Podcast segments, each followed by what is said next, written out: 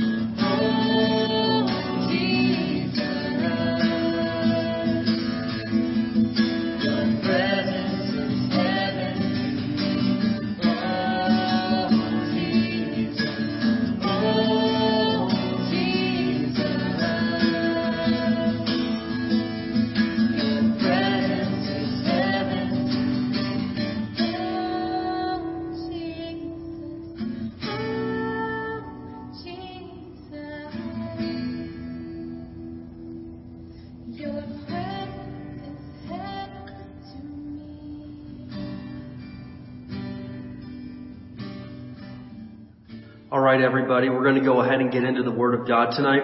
I want to open up in prayer and get right into it because we've got a lot of stuff to cover and as I keep saying, in a short amount of time. So let's pray. Father, in Jesus' name, Lord, I pray that as we study your word tonight, God, that you're going to encourage us, you're going to educate us, you're going to show us things that we need to see. And Lord, we know that some of this stuff is a lot different than what we normally read and talk about, but it's all in your word. And so I pray tonight that just as you said, those with ears to hear, let them hear. Let us hear tonight, God, what you're saying to us. In Jesus' name, amen. So, to review just a little bit, last week we talked about the rapture of the church. And I mean, that's some exciting stuff. I've heard people talking about it. We kind of stirred some things up within you over the past week about the rapture. And it's going to be uh, just the most amazing thing to ever take place. And of course, everybody wants to go in the rapture. Everybody wants to be a part of that. Now, after the rapture takes place, that brings us to kind of the next step in the end times teaching, and that begins a period known as the tribulation or the great tribulation. And this is a seven year period of all hell breaking loose on the earth. And, you know, that's not a fun thing to think about or talk about. But as we study scripture in several different places, you can flat out tell it's going to be an awful time to be on planet earth. In Matthew 24 verse 21, Jesus said, there will be greater anguish than at any time since the world began. And it'll never be so great again. And so Jesus, He started giving some uh, advice, some preparation, some warning about all this. But it's uh, going to be just a nearly mind-blowing time. And, you know, we think that things are bad in the world right now. We think we've seen bad things and there have been bad things. We think that, you know, we've seen the worst of it, but I'm telling you right now, this will be the worst of it. And that's not something that I want to be around here for. Now, after the tribulation begins, we're going to study this in a few minutes, there's going to be a man arise that the Bible refers to as the Antichrist. The book of Revelation calls him the beast. And uh, he's going to be the most evil person the world has ever seen. And that's hard to hard to imagine because we've seen guys like Hitler and, and Osama bin Laden and, and all these guys and they are bad, but the Antichrist is going to make them look like lightweights. And it's going to be a very deceptive and horrific thing. And again, I don't want to be here for that. I want to be in heaven at the marriage supper of the Lamb. I want to be worshiping Jesus. I want to be laying crowns at His feet. I want to be in the presence of God while all this is going on down here on earth. And so, one of the great debates amongst Christians, because there's a lot of Christians, man, they love to debate. You know, the word says to fight the good fight of faith. Well, some people I know, they just left off after that first word. That was all they needed. Fight. And so they're going out and fighting everybody, every Christian that has a different stance on things. And hey man, that's just not me. I'm not a debater. I'm not somebody that's going out looking for a, for a fight and an argument. And some people feel that's their thing and their calling. That is not me. I'd rather be doing what I consider to be productive things and reaching people with the gospel. But anyway, one of the most hotly debated topics of all history and Christianity is about the rapture. And we mentioned this last week. Is there, is it going to take place before the tribulation, after the tribulation, midway through the tribulation? Is it going to be a mixture of both or will it happen at all? Well, as I said last week, I believe in a pre-tribulation rapture, and you know, if you don't agree with that, that's fine, but no need to send hate mail, just keep it to yourself. But I'm to give just a few quick reasons why I believe in a pre-tribulation rapture, and it's not because I'm a sissy millennial, it's not because I, I'm afraid uh, to, to, you know, take the fire that's coming, it's just I believe the Bible shows us a different picture. Um, so a few quick reasons. Take note before I'm going to get into the real message here in a few minutes. But uh, one reason why I believe in a pre-tribulation rapture is Jesus told us in Matthew 24:44 that nobody will know the day or the hour of His return. In fact, it says not even the Son Himself knows the exact day or the hour. And here's the thing: if we're here when the tribulation period actually begins, if you've studied the Bible, you would be able to predict the day and the hour and know spot on when it's going to be. Because uh, when we see a world leader rise to power, known as the Antichrist, and stand at the temple and proclaim that he himself is God, we know there's exactly three and a half years left of great tribulation before Jesus comes for the battle of Armageddon. Uh, or when the two witnesses are killed in the streets of Jerusalem, as, as it talks about. Uh, we know that there's only three and a half days after that until Jesus comes back for uh, the battle of Armageddon. Um, another reason is in Second Thessalonians chapter 2, the apostle Paul, and we're going to look at this here in a few minutes, speaks of something or someone that is restraining the Antichrist from being revealed. It says he cannot be uh, revealed, he can't come onto the scene until whatever that restraining force is, is moved out of the way. And I believe that that restraining force that's holding him at bay right now is the church of Jesus Christ. And one reason is because, again, those of us that have studied the Bible, when he shows up, we'll be, we'd be able to say, well, that's the Antichrist. This is so obvious who this guy is. But, if we're raptured out of here, if we're taken away, then he can come onto the scene and deceive the world and do what he's been meaning to do this whole time. And so I believe that the church has to be raptured before the Antichrist can actually be revealed and come and deceive the whole world. Another reason, number three, that, you know, I believe in a pre-tribulation rapture, and there's more reasons, but I'm, you know, for the sake of time, just jotting down some things that I've studied and, and pondered and thought about and seen in the Word of God. But the church, uh, the ecclesia, as it's, the Greek word is, the church is not mentioned in Revelations chapter 6 through 18 as being on the earth. It talks about us, you know, being at the marriage supper of the Lamb. It talks about us being in heaven in several different ways and places.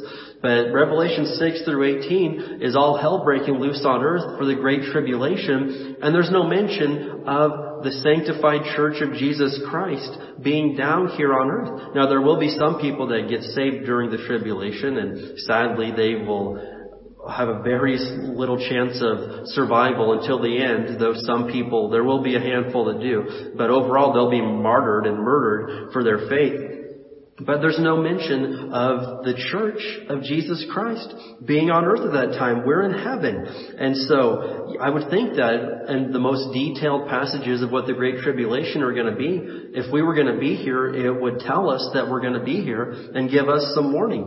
Also, number four, the epistles, the letters that were specifically, the most specifically written things, uh, letters and books of the Bible, the most specific books written to us, and the whole Bible's written to us and it's all equally good and it's all amazing, so don't think I'm not saying that. But the epistles are very, very specifically written to New Testament Christians they don't give us any preparatory warnings of great tribulation that we're going to endure. Now, hear me out. They give us a lot of uh, warning. They vigorously warn us about false prophets coming, about ungodly living coming, and for us to stay away with it. They warn us about uh, trials and tribulations, depending on the translation you read, tribulations that uh, that we will stand up to and endure and, and fight and, and fight the good fight of faith and all that. But it doesn't specifically warn us about what to do during the great tribulation. And I know God would give us instruction and warning on how to handle it if He planned on His sanctified, blood-washed church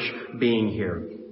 And one final thing, uh, number five, I guess, for this you know, Revelation 3, the, the whole chapter there is different uh, letters written to different churches, and they apply to us right now. You know, one is He doesn't want us to be lukewarm; He wants us to be hot for Him. Uh, there's these apply to us even now. But to the church of Philadelphia, in Revelation 3:10. Uh, he said, Because you have kept my command to persevere, I also will keep you from the hour of trial which shall come upon the whole world to test those who dwell on the earth. And I believe that if we are faithful and stick with God and persevere, like he's telling this church of Philadelphia right here, that he will keep us from that hour of trial and tribulation that he was talking about, okay? So, with that being said, those are some reasons that I believe in a pre-tribulation rapture. What we're going to do now is kind of get into the Great Tribulation. And so, imagine with me, maybe you've seen, you know, some of the movies, and, and I, you know, I like a lot of those. Those are, those are pretty good and stuff. You know, they, they seem to line up, you know, the Left Behind movies and things like that with a lot of things I've read, but anyway, um, but imagine the church, the Christians, the true sticking with God, not the, you know, unfaithful, backstabbers, lukewarmers, you know, not, not really sticking with God. The, we're talking about the legit, born again, sticking with Jesus Christians. Imagine that we've all been gone in one day. And, you know, we've seen over the last couple months how quickly the world can change in a very short amount of time. I mean, we've seen things throughout the past month or two that I, I just, I didn't think things could change that quickly to go from a couple days ago, everything being normal to within a few days time. I mean, everything shut down, not being able to buy basic commodities, just insane. But imagine with me if all the born again Christians are taken away from this earth. And again, we don't know what that number is, but it's in the millions, hundreds of millions, and they're all instantly gone. Imagine the void that will leave in the economy. Imagine the void that will leave in commerce and in the education sector, the healthcare world. Imagine the, you know, just all the different areas of society that that will affect when hundreds of millions of people are gone instantly. And it's going to be all out chaos because as I've said, we've been the voice of reason in so many things. We've been the moral compass in this world. And when we're, when, when the Christians, the true Christians are gone, man, it's gonna go absolute insane down here. And so, one thing that I've seen is when things go crazy, people start looking for answers and they will start to look for somebody that seems to have some sanity about them, somebody that has some source of calmness, somebody that can provide answers. And can you see with me right now how the world will perfectly be set up for somebody to come in and say, hey everybody, I've got the answers that you need. I've got the answers. I've got the supplies, the resources. Just listen to me and do what I say and everything will be alright. And that's opening the door for the Antichrist. And that's point number one of what I'm going to talk about tonight is the Antichrist. And so there's several different passages that mention him. Uh, again, they call him the beast. The Antichrist is what we're going to see here. So Second Thessalonians 2, 3 through 4. Second Thessalonians 2, we're going to look at verses 3 through 4. And out of, you know, I used to hear the phrase Antichrist and Mark of the Beast and the false prophet and all this, and those kind of used to give me the spooks, but I'm not afraid of that stuff because I know where we're going to be. We're going to be in heaven. And uh, Second Thessalonians chapter 2, we're going to look here at verses 3 through 4. And, uh, man, it's, it's just, it's, it's crazy to be able to look at this and, and realize that it's not that far off. But it says, but don't be fooled by what they say, for that day will not come until there is a great rebellion against God, and the man of lawlessness is revealed, the one who brings destruction. He will exalt himself and defy everything that people call God and every object of worship. He will even sit in the temple of God claiming that he himself is God. And again, as we talked about a few weeks ago, it's key for the temple to be rebuilt in Jerusalem in order for this specific thing right here to happen for him to be in the temple of God and claim to the world that he himself is now their God. And that's gonna happen. And that's a crazy thing to think about. But this guy, people are gonna trust him. They're gonna give their all to him. They're gonna give their hearts to him because he seems to have the answers. He seems to have the peace they need for I would, from what I can see, the first half of the tribulation, he's going to seem like a man of peace. And then the second half, he's going to go absolutely nuts and destroy everything. Um, but the next few verses here, uh, verses 6 through 8, skip over there, verses 6 through 8, it says, And you know what is holding him back, for he can be revealed only when his time comes. And I believe that, again, we, the church, are what is holding him back. And he can't be revealed until we're out of here. Verse 7, For this lawlessness is already at work secretly, and it will remain secret until the one who is holding it back steps out of the way. Again, us. Verse 8, Then the man of lawlessness will be revealed, but the Lord Jesus will kill him with the breath of his mouth and destroy him by the splendor of his coming. And that's talking about later on at the second coming. So again, the one who's holding him back is the Christians.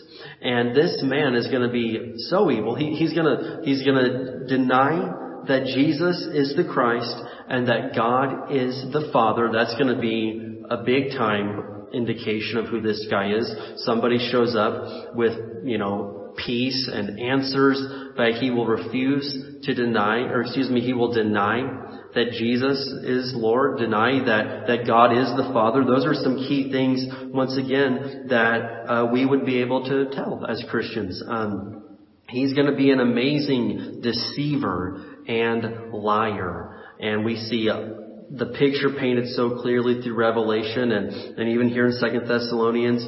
He's going to have such an amazing ability to deceive people. And he's also going to have the ability to perform some miracles. Verse 9 says this, this man will come to do the work of Satan with counterfeit power and signs and miracles.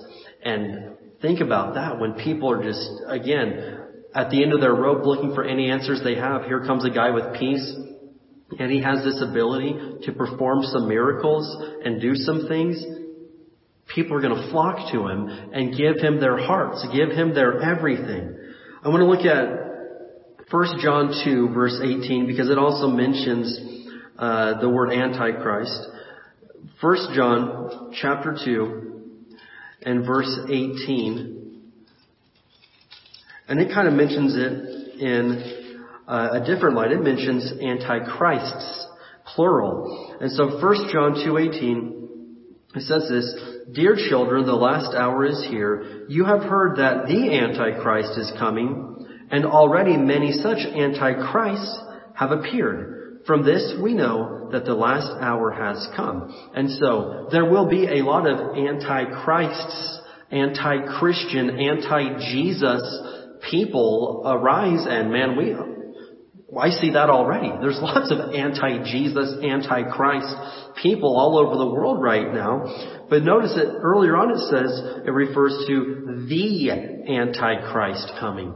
And so there's a difference. There's anti-Jesus, anti-Christ people. There's plenty of them. But then there is the anti-Christ. And that's who we're mainly talking about here. And I want to show you something here Matthew 24 uh, verses 15 through 22, just to really uh, give a thorough uh, backing of scripture on, on a lot of this stuff. Matthew 24, verses 15 through 22. Again, the Olivet Discourse. This is Jesus talking to the disciples right here on the Mount of Olives. Matthew 24, verses 15 through 22. It says, the day is coming when you will see what Daniel the prophet spoke about. The sacrilegious object that causes desecration standing in the holy place. Reader, pay attention. And that's referring to the Antichrist, the sacrilegious object that causes desecration standing in the holy place. That's talking about the temple in Jerusalem. Verse 16, it says, Then those in Judea must flee to the hills. A person out on the deck of a roof must not go down into the house to pack. A person out in the field must not return even to get a coat. How terrible it will be for pregnant women and for nursing mothers in those days. And pray that your flight will not be in winter or on the Sabbath, for there will be greater anguish than at any time since the world began, and it will never be so great again. In fact, unless that time of calamity is shortened, not a single person will survive. But it will be shortened for the sake of God's chosen ones. And so that sounds to me just like the Great Tribulation. And notice it says it will be shortened for the sake of God's chosen ones because again, there will be some people that receive Jesus during the tribulation and sadly, they could have gone in the rapture before all this broke loose but they're enduring the tribulation now. Some will make it all the way through to the end, and the majority, though, will die uh, for murder or being martyred for their faith. All right, and uh, one thing that I think is worth noting and worthwhile is this: is so many people. I love this. Speculate, you know, who the Antichrist is right now. I am not going to do that. That is that's just stupid. That's foolish. And one thing I can tell you though is, uh, and I'll repeat it because I've said it since the very beginning of our series on this, so many people think, especially here in America, we get all caught up in ourselves because we love ourselves so much that we read all this and we think, oh, the Antichrist. And I mean, I'm tired of hearing people say that the Antichrist is Obama. It's not. I'm tired of hearing people say the Antichrist is Trump. It's not. Or George Bush or, or uh, Bill Gates is now on the great list. And, and I mean, just people just throwing all these American names out there. And if you do a deep study, okay, which again, we don't have time for right now, but Daniel 7 tells us that the beast, the Antichrist, is going to come from among the ten horns of the Roman Empire. And again, studying that out deeper and further, what that boils down to is I believe he's going to be somebody that comes out of Europe because that's the Roman Empire over there. And I do not believe that he's any American person and I don't believe that he's some president that you just so happen to not like because they don't do what you want them to do. That's, that doesn't make them the Antichrist. That makes them somebody that you don't like. But that does not make them the Antichrist. So, for what it's worth, I believe the Antichrist will be somebody that comes out of Europe and I uh, believe that he's alive right now, personally. I believe he's alive and being set up for whatever's going to happen, you know, so long as Jesus returns or raptures us soon. But I believe very strongly that it's, he's very potentially alive already and, and being set up for when this day comes, alright? So the second thing I'm going to discuss tonight is this, the mark of the beast. And you know, this is all, sounds like such a fun topic, but again, I'm encouraging you, man, get close to Jesus. Stick close to Him, man. Be ready for the rapture. And then this isn't something that's going to concern you. But Revelation 13, we're going to look at verses 16 through 18. Revelation 13, verses 16 through 18. And again, the book of Revelation is very, very good read, very interesting study. Uh, you got to really um, be able to to study it out. It's not something you skim over. It's a very deep uh, thing to read, but it's it's incredible to see uh, the end time revelation that John had. Revelation 13, verses 16 through 18, talking about the beast. It says, He required everyone, small and great, rich and poor, free and slave, so doesn't matter who you are, where you're from, everybody of every level of life, he required them to be given a mark on the right hand or on the forehead. And no one could buy or sell anything without that mark, which was either the name of the beast or the number representing his name. Wisdom is needed here. Let the one with understanding solve the meaning of the number of the beast, for it is the number of a man. His number is 666. And so that is what we know as being the mark of the beast. Now, you know, people speculate. Again, I, I'm, I'm not a speculator. I just want to read what the Bible says and, you know, we'll see what happens. But, you know, people speculate, well, this is going to be some kind of microchip into your hand and could be. I have no idea. Definitely could be something like that. And people will say, you know, look how easy it is to, to handle your money now. You don't need cash. You don't even need a card anymore. You've got it with you all the time. You just scan yourself. And I've even seen people in other parts of the world prove that you can do that. And anyway, so that, that could be, it could be along those lines because it says right here that nobody is going to be able to buy or sell without having the mark. You will not be able to economically survive and do business, go to the store, anything without having his mark. And that, that's absolutely insane to think about, but it's something that's going to happen. Now, as I've said yet again, there will be people who become Christians during the tribulation period.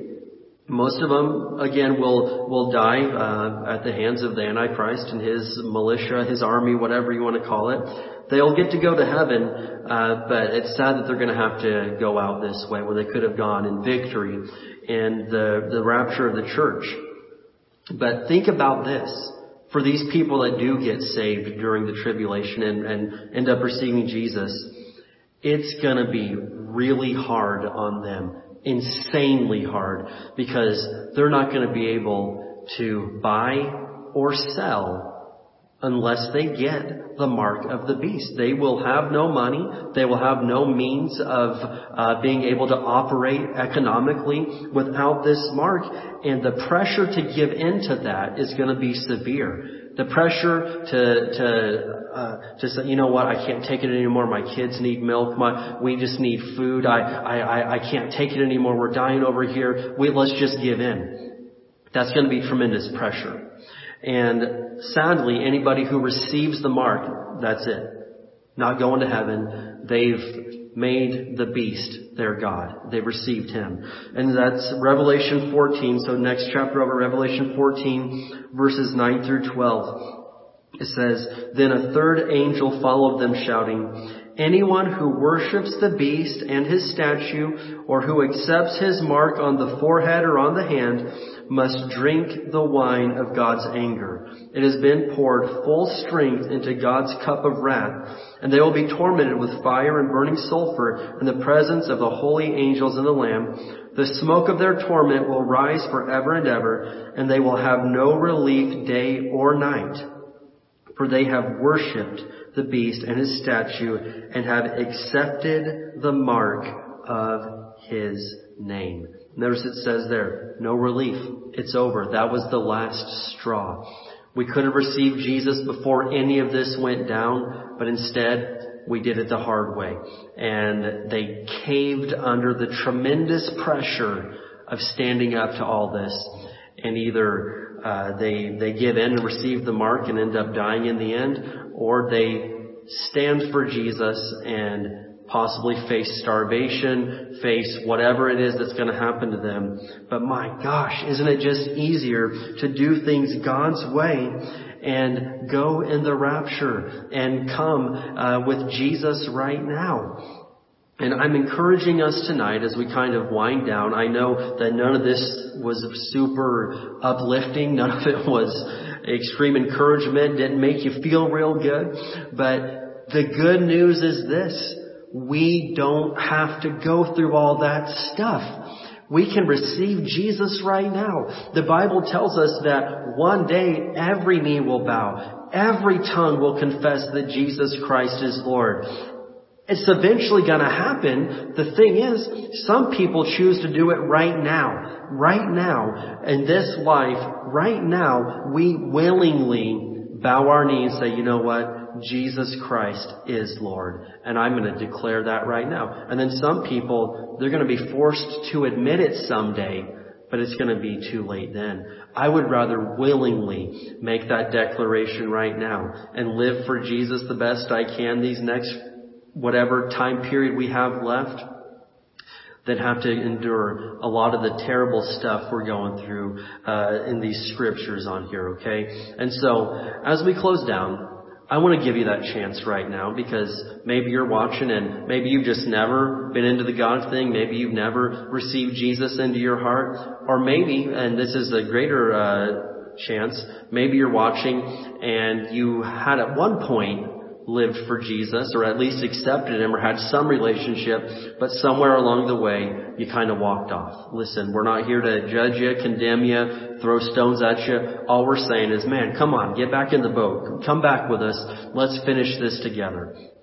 Whatever it is that you're going through, I want you to repeat this prayer with me and we're going to rejoice with you that you're ready for Jesus to return. And if you'll reach out to us, we'll make sure you're even more ready. But let's pray this together. Say this with me. Father, in Jesus' name, I believe in your son Jesus.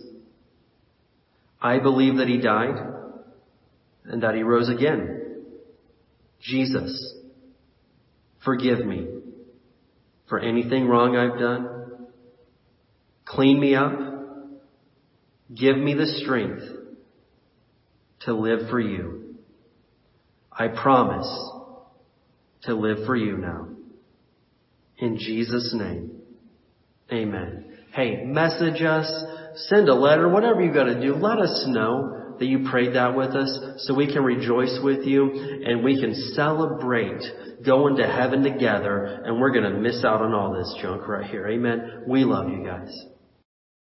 Alright guys, we're gonna go ahead and do our Wednesday evening tithes and offerings. And man, again, I'm just so excited and thrilled for the faithfulness of God's people during uh, this situation the whole world's going through. I'm seeing Christians everywhere stepping up, being generous, supporting their churches, supporting the missionaries like we've been doing. And it's an absolute joy to see that even when the pressure comes, we're still standing up for what we believe in and we're still doing what we know is right and God's rewarding us for it. A verse I want to share is Luke 6 verse 38. And this is one of the very first Bible verses I ever learned. It says, Give, and it shall be given unto you. Good measure, pressed down, shaken together, and running over shall men give unto your bosom. For with the same measure you mete withal, it shall be measured to you again.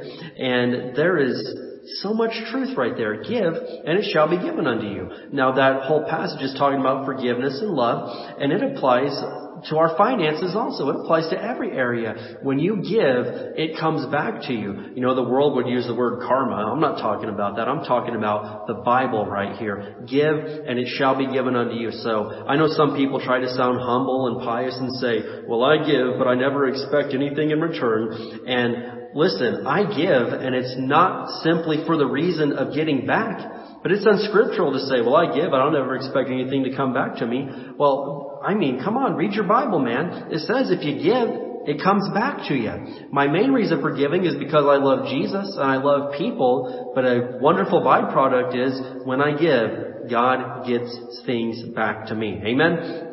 And so just keep that in mind that when we give, it is given back unto us. Let's say our financial faith confession together here and speak some words of faith over our giving.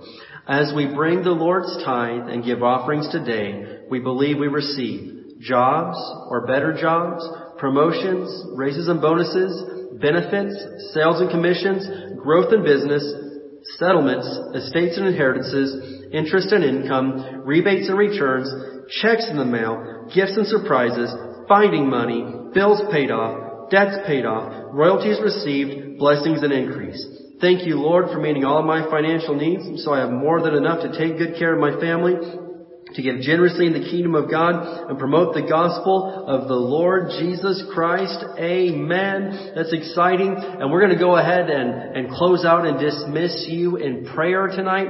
I love you guys and I am eagerly looking forward to the day that we can be together in person once again. So keep using your faith and we declare that that day is coming soon. As we close, uh, take advantage of your chance to share the gospel right now, man. Like us on Facebook, follow us on Instagram, subscribe on YouTube, and share these messages uh, with those around you. And we put Bible verses online every day and other encouraging things for the adults and the kids. Take advantage of the opportunity to share those with others. And as we close out, we're going to say the Barstow faith confession and speak some words of faith and victory over this city that we love. Amen? Say this with me.